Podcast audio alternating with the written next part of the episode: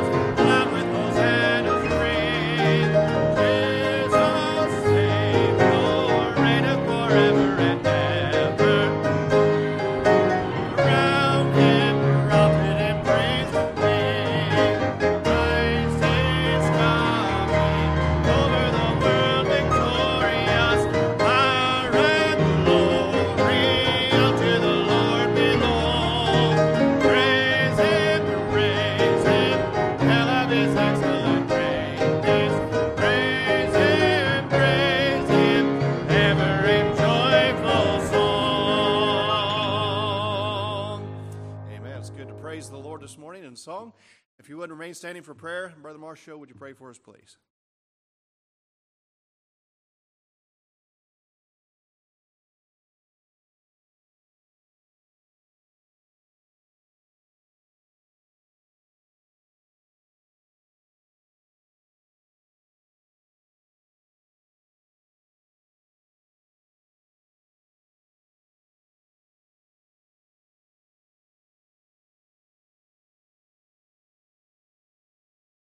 Amen. Thank you. You may be seated. Unless you celebrate our birthday or an anniversary, we'd like to recognize you at this time. All right, here we go. Happy birthday. Happy birthday.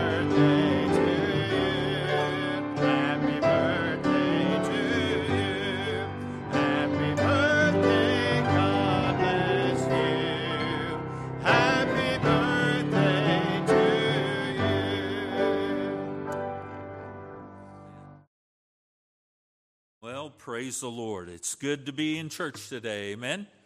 Well, I tell you, God is so good. I want to thank you for your prayers. We were able to go and held a revival down in Spokane, Missouri last week, and had great results, had lots of people at the altar. So I want to thank you for praying.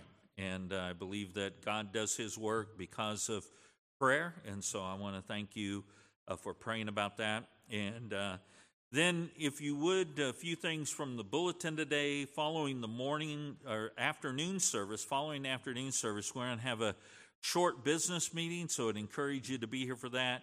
We need to vote on whether or not we're going to continue with the early afternoon service, and then we want to talk about a sign, vote about that, and so we need to do that. So if you can be here, that'd be great. Ladies' meeting will be coming up this Friday.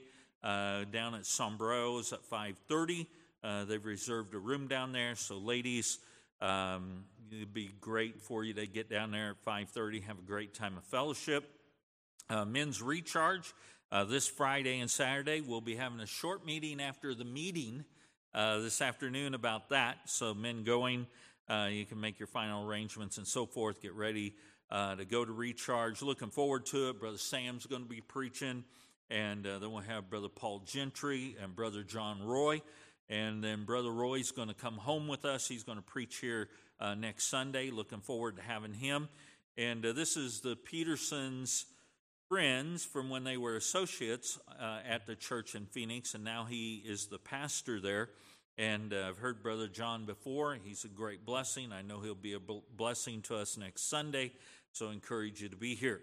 Outreach October 1st at 9 o'clock, and then our revival will start October 2nd through the 5th. Going to have Brother Bruce Humbert with us, and as I was telling the people down in Spokane, I said, it's going to go really quick, and by the time we got to Sunday night, half of the revival was over, because it's six meetings, Sunday school, Sunday morning, Sunday night, and Monday night, Tuesday night, Wednesday night.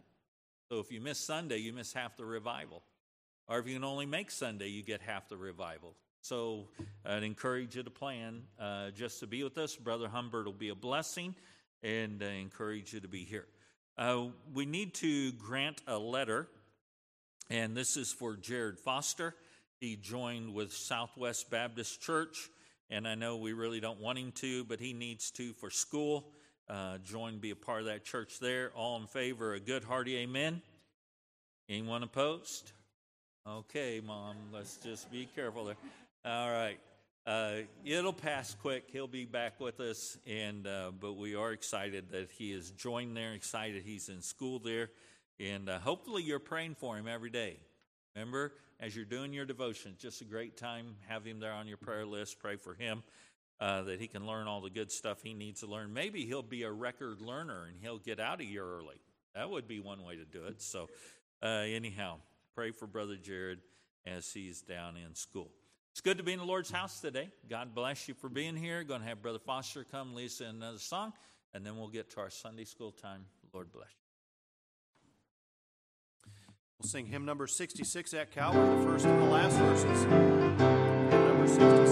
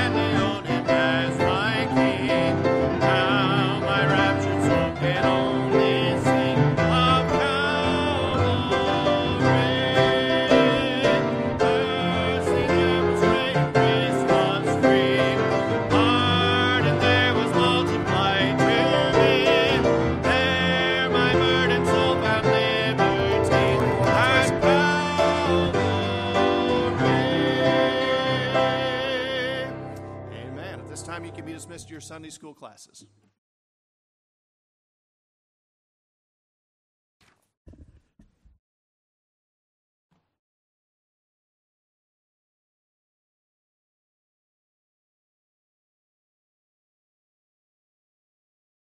Okay, and before you draw any conclusions, not what you think. All right? That's because it's titled, It's Not What You Think. All right? It's not what you think. All right, let's find our place in Isaiah 55. So many things in the Bible, if we look at them from a human perspective or try to apply human reasoning, a lot of things just don't make sense. Yes. Oh, a lot of things just don't make sense when we try to look at them in our human point of view. But we understand, as seasoned Christians in here, hopefully, that it's better for us just to follow what the Word of God says. And there's many things that we're going to look at here. 13 lessons of different topics along this line. It's just not what we think it is. And God's way is best, and that's what we seek to to find out and what we seek to align with as we go through these series of lessons.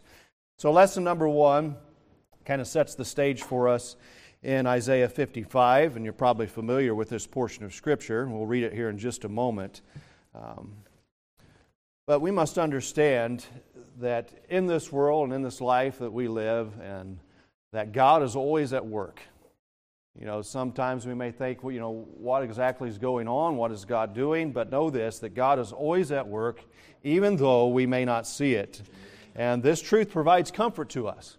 When we look to the Word of God and we find what God's plan is for this world, we can find comfort. Even in these times of where we see the moral decline going on around us, where we see the degrading of society, we can find hope and we can find comfort in the truth of the Word of God. So this first lesson is on the topic of trusting and obeying, and it's a song that we're familiar with. It's a song that we teach our children. It's a song that we sing here in the congregationals, but it's something that we must learn to live by, that we must trust God, and we must certainly obey Him. So when we set the stage for this lesson, we need to consider the thoughts along this line. Have we ever considered or looked at someone and made an assumption about them, or looked at a situation and we thought that an outcome was going to be a certain way, and come to find out it just wasn't that way? It just wasn't that way. And that just should reaffirm in our mind and in the wisdom that we apply to situations that we don't know everything. We certainly don't know everything. We don't know the outcome. And we find in these situations where we make those assumptions, we're often wrong, and the reality was opposite of what we were thinking. There's a story that goes like this about a Chinese farmer, and he had worked his crops for many years, and I'm sure many of you have been around farms of the older generation. Some of the younger generation don't even know where milk comes from.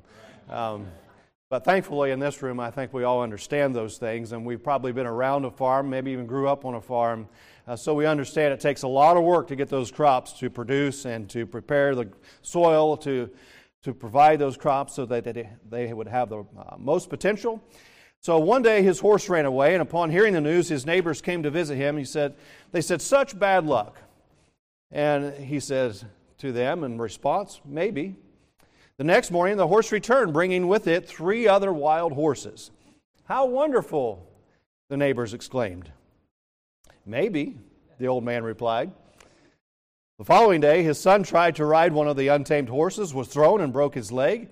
The neighbors again came to offer their sympathy on his misfortune. What do you think his answer was? "Maybe." The day after, military officials came to the village to draft young men into the army, seeing that the son's leg was broken. They passed him by. The neighbors congratulated the farmer on how well things had turned out. The farmer said, "Maybe." This parable can go on, but the fact of the matter is that we don't have enough information to accurately interpret the facts. We don't know what lies ahead. But I'm thankful we serve a God who does. In actuality, our point of view is always different from God's point of view, and that brings us to our text, Isaiah chapter 55 and verse 8. "For my thoughts are not your thoughts, neither are your ways my ways, saith the Lord. For as the heavens are higher than the earth, so are my ways higher than your ways, and my thoughts than your thoughts." So God's thoughts are higher than our thoughts, and His ways are better than our ways. We must always remember that. You know, we look at situations, we look at this life, and we want to make decisions about it, but it would be of good wisdom that we would petition the Lord, that He would direct us, that He would guide us, and understanding that His ways are much higher than ours. God sees the whole picture. You see, we go through life with blinders on. We can only see what is directly in front of us, but God sees the whole panoramic picture. The whole view. He knows exactly what's going on and what's going to happen. So, what we assume is so often different from what the Bible tells us is true. For instance, we think trials bring only pain. But what does God say about them? He says that they bring growth. We think the way to get is to keep. God says the way to receive is to give. We think the greatest person has the highest position. God says the greatest is a servant. We think that when someone hurts us, we should get even. God says that when someone hurts us, we should bless them. We think God uses great people. God says He uses insignificant people. In almost every area of our life, our natural thoughts run contrary to what Scripture teaches. If we understand that to be true, then we ought to be cautious of our thoughts. And we ought to, again, consult God on the matter and get His wisdom and get His insight on what decisions we should make. In fact, a large component of the process of Christian growth is having our minds renewed. What does that mean, renewed? It means to make new, to be transformed from worldly thinking to biblical thinking. And that's one of the reasons we went through the last series. We want to have a biblical worldview. We want to understand things from a Bible perspective. That's where our foundation needs to be, and that's where our decisions need to come from, is from that biblical worldview. Romans 12:2 reminds us of what should take place in our minds after salvation. It says, "And be not conformed to this world, but be transformed by the renewing of your mind." So the Bible's telling us that there needs to be a change in the way that you think. He says, "Transformed by the renewing of your mind, that you may prove what is that good and acceptable and perfect will of God." So, as we consider these thoughts, throughout this series, we will look at 13 Bible truths that run contrary to our natural way of thinking. But as we embrace and follow these Bible principles, we experience growth in our Christian life, and we will also experience the unexpected blessings that come through following God's plan. So the first principle we will see in this study is that we cannot understand God's plan, but we can still walk by faith. And that's what this life is all about in the Christian walk, is we are to walk by faith because we don't see everything, understanding our God does. So we're walking by faith, trusting Him. So we simply trust and obey. This truth is the foundational truth of all the principles we will review in this study. In fact, it is the foundational truth to our walk with God, which is a walk of faith. So we must have this principle grounded in our life that doesn't matter what I perceive things to be, I'm going to trust God and I'm going to obey Him no matter what. 2 Corinthians 5:7 reminds us of the truth that we walk by faith, not by sight. How many of us are tempted to make decisions upon what we see? I'll be the first to raise my hand. We're quick to want to make decisions on what we see and what we can grab hold of and what we can understand with our minds. But the Bible calls us to a much higher walk than that. A walk that is trusting and obeying God, walking by faith, not by sight. Hebrews 11:6 says, "But without faith it is impossible to please Him. For he that cometh to God must believe that He is, and that He is a rewarder of them that diligently seek Him." So remember, our purpose for living on this earth is to bring pleasure to God, and the Bible here is telling us that if we are going to bring pleasure to God, we have to walk by faith. We have to place our trust in Him. We have to allow Him to direct our paths. So if we're going to receive what is best and experience life to the fullest, we must be willing to walk by faith and trust God no matter what He asks us to do. Remember, God never asks us to do anything that we are not able to do with His strength. What does Philippians 4:13 tell us? It tells us, "I can do all things through Christ, which strengtheneth me." God will strengthen you to do what He's calling you to do. He will enable you to do it. God will ask us to do things that we don't understand. He will ask us to do things that are impossible in our eyes. He will ask us to do things that are opposite of how we think they should be done. There's a lot of things going on in this world today that are being done that are contrary to the way I think they should be done. And we would probably all raise our hand that there's a lot of things going on in the political realm that we don't agree with. And you're rightfully so in that assumption and that decision.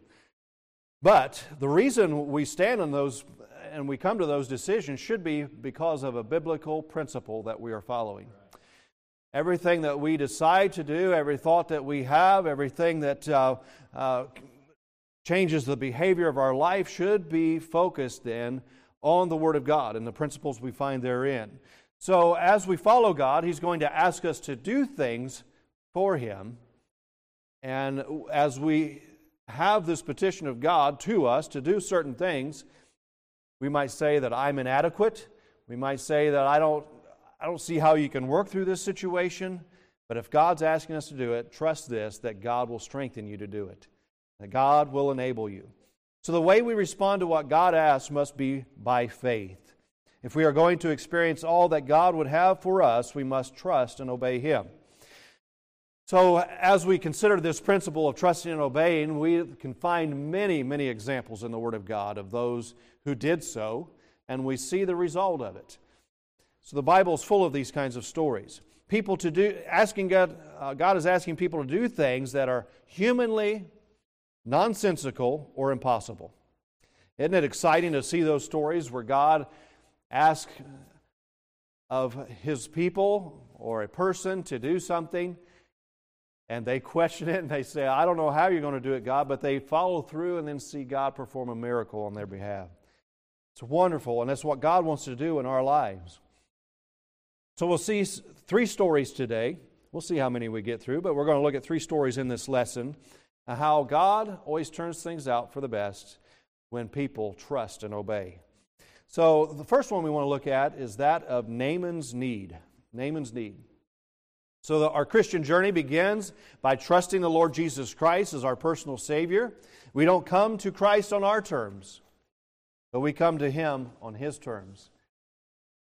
We simply trust the payment Jesus already made and obey Him by calling out to Him for salvation. We're trusting Him and we're obeying His plan for salvation. There's a story in the Old Testament in 2 Kings chapter 5, if you'd turn there, 2 Kings chapter 5, that illustrates this truth. The story is of Naaman, a high-ranking official in the Syrian army.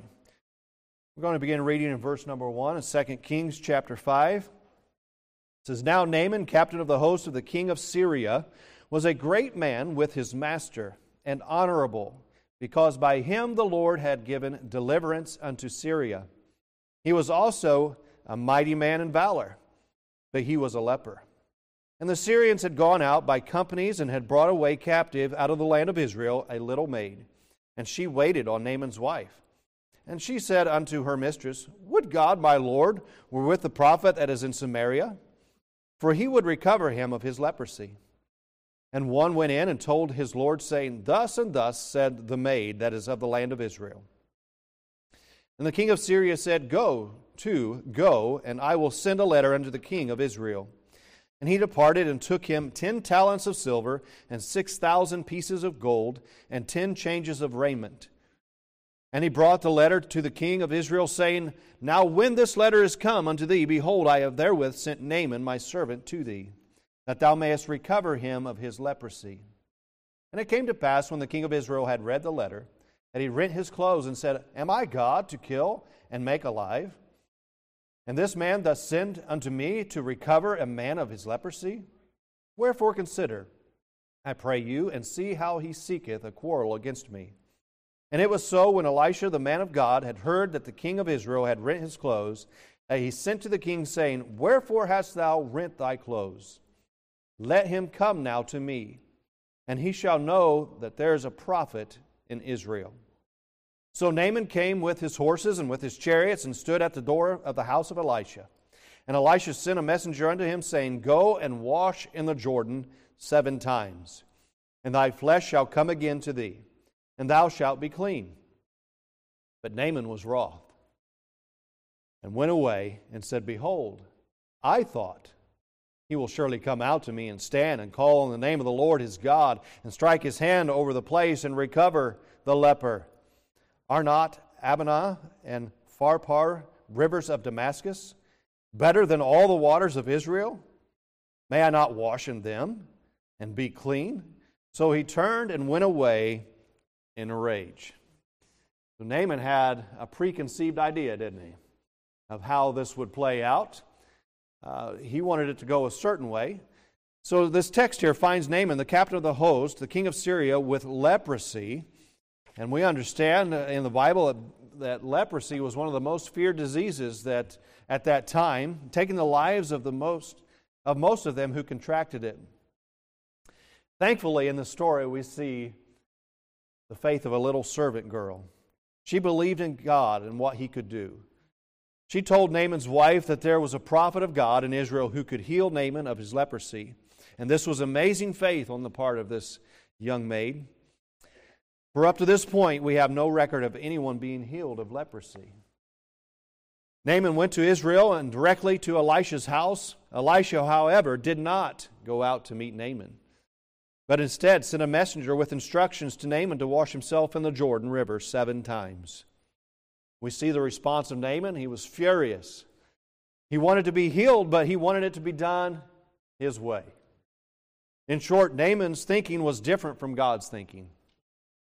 You can see this especially in verse 11 of the text where Naaman said, "Behold, I thought." That's where we get into trouble. We need to be careful of our thoughts. Naaman had thought the prophet of God would come to face him and call upon the Lord in an elaborate way, in an elaborate ceremony. Naaman thought the rivers of Syria were far nicer than the muddy Jordan. Everything that Naaman thought was the opposite of God's plan. If it had not been for the bold and tactful encouragement of Naaman's servants, he would have never been healed. And as it was, he listened to their advice and followed Elisha's instructions. When Naaman exercised faith through obedience, God healed him from the leprosy. 2 Kings 5, 13 through 14, let's continue reading. "And his servants came near and spake unto him and said, My father, if the prophet had bid thee to do some great thing, wouldest thou not have done it? How much rather then, when he saith to thee, Wash and be clean? Then went he down and dipped himself 7 times in Jordan, according to the saying of the man of God. And his flesh came again like unto the flesh of a little child, and he was clean." Naaman needed cleansing from this leprosy. But the greatest need of all that all of us have is a cleansing from sin. We often see in the Bible that we see that correlation of leprosy to that of sin, and it's often used as a picture of sin in the Bible. Naaman's story is a picture of God's way of cleansing us from sin. For all of us are born sinners, and this is a condition that is passed down to us from Adam, and it is one that we choose as well. Romans 3:23 reminds us of this truth, "For all have sinned and come short of the glory of God." There's no exception. All of the human race has sinned, and all of the human race has come short of the glory of God. And why is this? It's because of Adam's original sin, Romans 5:12. "Wherefore, as by one man sin entered into the world, and death by sin, and so death passed upon all men, for that all have sinned." So we don't find cleansing from our sin through our good works, or through our church attendance, or even through baptism. We might think these things, and as we talk to people and witness to people, that this is their mindset, that they think some of these things will help them attain favor with God. But salvation doesn't come from works at all.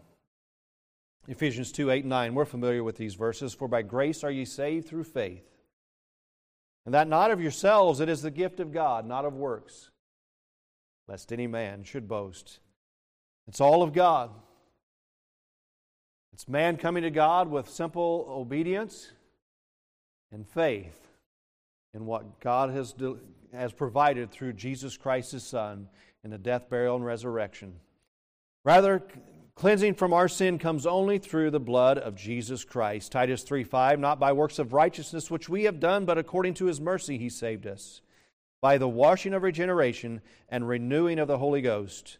1 Peter 1:18, "For as much as ye know that ye were not redeemed with corruptible things, as silver and gold, from your vain conversation received by tradition from your fathers, but without the precious blood of Christ, as a lamb without blemish and without spot.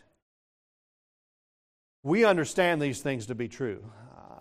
I'm making an assumption that we're all saved in here this morning. If you're not, then understand these verses and accept Jesus Christ by faith, trusting in Him and obedience. So we understand these things to be so.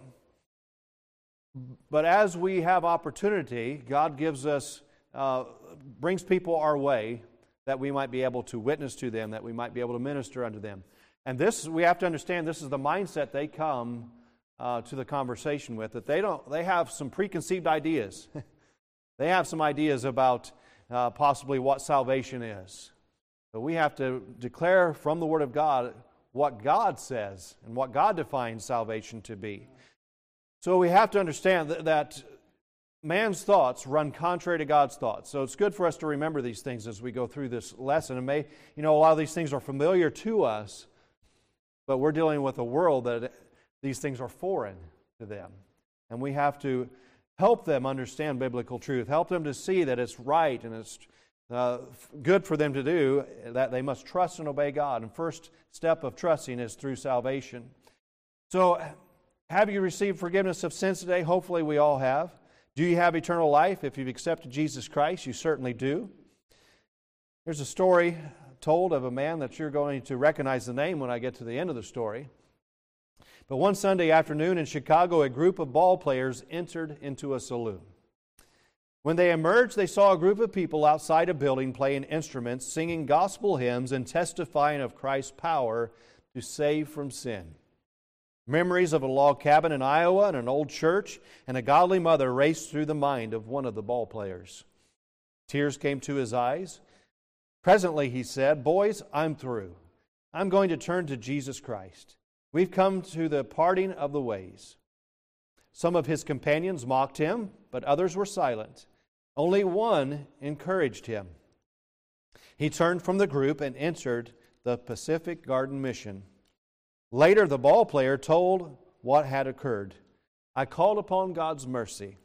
I staggered out of my sins into the outstretched arms of the Savior. I became instantly a new creature in Him." This converted ball player was Billy Sunday, who became the world-renowned evangelist. So it's important that we declare God's truth. And here, the Pacific Garden Mission was singing and praising God just as we did this morning. And there were those there that day that needed to hear it. And on that day, Billy Sunday turned to the Lord Jesus Christ and accepted Him. So if salvation were up to you or me to determine, we probably would devise a plan that didn't require us to simply humbly receive God's gift. Our plan would be like Naaman's. We would want a big fanfare and a special appreciation for our contributions. We would turn it into something about us. But the plan of salvation isn't up to us. It's up to God. And His plan is that He gave His own life to pay for our sins. And He offers us forgiveness and a restored relationship with Him, all as a free gift. There's nothing better than that. To have the forgiveness of sins and then to be in a right relationship with God, to be able to then have fellowship with Him, commune with my Creator, there's nothing greater. Romans 6:23 tells us that the wages of sin is death. But the good news is this, the gift of God is eternal life through Jesus Christ our Lord. Romans 10:13 says, "For whosoever shall call upon the name of the Lord shall be saved." We need to rejoice in our salvation today. And we need to be thankful for what God has done. And we need to be thankful to the point that we are excited to share it with others.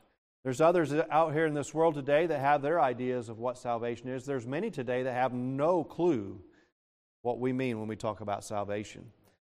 There are many ignorant and unlearned concerning the things of God. And we are the ones to communicate that truth with them. So we gain another picture of how God sees things differently than we do through a challenge the disciples faced while ministering with Jesus over in the New Testament. So we saw Naaman's need, but now we see the disciples' dilemma. In all four Gospels, we read about a time when Jesus had been teaching a large crowd of people, 5,000 men plus women and children all day. In addition to the passage we'll look at in a moment, this story is also found in Matthew 14, Mark 6, and Luke 9. In the evening, Jesus told the disciples that he wanted to feed the crowd that was gathered. The only problem, the disciples had no food and no money. If I was faced with that situation, and probably if you were faced with that situation, we would have responded similarly to the way the disciples did. When a big crowd comes over to our house, I know who's going to have to feed them. Thankfully, God's provided that I can do so. But in this situation, they didn't have the money, they didn't have the food to do so. So they thought this was the end of the story, but Jesus had a different way of thinking. In John chapter 6, you can turn there if you'd like, but I'm sure you're familiar with this portion of Scripture. John chapter 6 and verse 1 says, "After these things, Jesus went over the Sea of Galilee, which is the Sea of Tiberias, and a great multitude followed him, because they saw his miracles, which he did on them that were diseased." So he had a great following because of the miracles that he was performing. And you can imagine if we were living at the time that Jesus was on earth and we had heard that he was able to heal me of a disease that I had, I would certainly want to find him. And I'd want to follow him. And I'd want to find out, how can I get this healing that he has been granting? So, and Jesus went up into the mountain, and there he sat with his disciples in the Passover. A feast of the Jews was nigh. When Jesus then lifted up his eyes and saw a great company come unto him, he saith unto Philip, "Whence shall we buy bread, that these may eat?" And this he said to prove him, for he himself knew what he would do. Philip answered him, 200 pennyworth of bread is not sufficient for them. And they saw the crowd, and they looked hungry. There wasn't nearly enough bread for all of them, that every one of them may take a little. One of his disciples, Andrew, Simon Peter's brother, saith unto him, "There's a lad here which hath 5 barley loaves and 2 small fishes, but what are they among so many?" And Jesus said, "Make the men sit down." Now there was much grass in the place. So the men sat down, in number about 5,000, and Jesus took the loaves, and when he had given thanks, he distributed to the disciples, and the disciples to them that were set down, and likewise the fishes, as much as they would. When they were filled, he said unto his disciples, "Gather up the fragments that remain, that nothing be lost." Therefore they gathered them together, and filled 12 baskets with the fragments and the 5 barley loaves, which remained over and above unto them that had eaten. So Jesus, in this story, asked Philip where they could buy bread in order to feed the multitude. So he's playing on our thought process. We're going to try and figure out, where am I going to get the food? Where am I going to go? And I'm sure that they didn't have any local Walmarts or anything of that nature, or Price Choppers they could go to. So they had a dilemma. Where are they going to get this bread to feed the 5,000 that were there? So verse 6 specifically tells us that Jesus asked because he wanted to see how Philip would respond. Would he respond in faith? Would he say, "Wow, I have no idea how we could buy enough bread, but you tell us what you want us to do, Jesus, and we'll do it"? And that should be our response. But it's often not, is it? But it should be our response. We should be looking to Jesus and asking him, how would you have us to supply the need? What would you have us to do? Instead of a faith-filled response, Philip pointed out that there was no way they could come up with the money. After all, even 200 pennyworth would not be enough to give everyone just a little bread. So to give us some perspective here on what he was saying, the penny Philip referred to was a Roman denarius, equivalent to one day's wage. Thus, the amount Philip mentioned was 8 months of wages, and even this wasn't enough to feed the multitude. Andrew must have gone into the crowd looking for food, because he knew that there was one person there, a young boy with a small lunch. Or perhaps the boy volunteered his lunch for Jesus. In any case, the barley loaves that made up this meal were the cheap food of the common people. And when Andrew mentioned them to Jesus, he even made the comment, "But what are they among so many?" In other words, what will this little lunch do to feed the great multitude? And there's a lot of truth here that we can draw from this portion of Scripture and from those statements that we've just made. The disciples were up against an impossible situation, but we need to remember the truth that little is much when God is in it. When God directs us to do something, we need to understand that He's going to supply for it, that He will meet the need. And I'm sure we could give testimony among this crowd this morning of how God has met our need down through the history of our time here on this earth. And supporting our families and supporting our needs and what we've needed, and God has provided. So He's wanting to instill some truth here into the lives of not only the 5,000 that are there, but He's still training His disciples. And we see from this portion of Scripture they still have a lot to learn, because they haven't learned to trust and obey just as they should yet. And often we find ourselves in that same situation. We know what we ought to do, we know we ought to trust, but we want to draw our own conclusions about certain situations. But Jesus, again, He's going to take this as an opportunity to teach them. So Jesus didn't tell them to do something impossible. He simply told them to seat the crowd. So He wasn't asking them necessarily to feed them. What He asked them to do was to seat them. Mark 6:40 says, tells us that the disciples had them sit in the groups of 50s and 100s, which made for counting easier and the distribution easier. So Jesus was setting up what His plan was. Then Jesus broke the bread and fish, and with those 5 loaves and 2 small fishes, He fed the entire multitude until they were filled. He used that small offering to meet the need more and more. And what had the disciples done? They certainly didn't produce the miracle.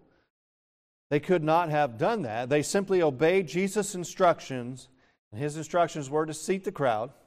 They trusted and obeyed, and God supplied. Could Jesus have rained down manna from heaven? Certainly He could have. But in doing what He did, He taught us all a lesson. Though we may not understand what Jesus is going to do or how it will be done, we need to trust Him and obey Him. He will do for us what we cannot do for ourselves. And I'm thankful we serve a God that is involved in our lives in such a way as this. And if we simply trust Him and obey Him with our lives, He's going to supply what we need. He's going to do and work through us things that we would never think possible. There was nothing the disciples could do to meet the need of the people. Jesus knew that all along. And He knows there's things that you're not going to be able to do, but He wants to do things through you. He wants to show Himself through you and what He can do through you. So, but His desire was to show them that He could meet the needs if they would give the little they had to the Lord. If they had refused, they would not have seen the power of God at work in this great way. What God can do with the little that you have is amazing. And again, we could probably give testimony today of what God has done with the little that we've offered Him and that we've trusted Him with. God can do amazing things. The question is, will you give it to Him? He can multiply things in your life, and He can supply needs. Now, I can look back on my life, and I can say that God has always been faithful. In our lives, He's always been faithful to supply the need, even though in my mind I don't see it, but God has always supplied it. And God is always faithful to do His part, but our part is to trust and obey. And God will do His part. So He can multiply things in our life. He can multiply your influence. He can multiply your influence. He can multiply your witness and use you to meet the needs of the many lost around you. You know, we often apply these verses to a monetary viewpoint, but there's much more things of importance to God, and that's the souls of men. And He wants us to have a great influence on the lives that we come in contact with, that we might share with them the truth of Jesus Christ, that they might come to the saving knowledge of Him. So we find ourselves up against greater needs than we have the resources to meet. We don't have to do miracles. God does the miracle. We simply need to trust and obey. And I'll leave you with this verse, James 1:22. But be ye doers of the word and not hearers only, deceiving your own selves. So we have a great admonishment here this morning that we must trust and obey God.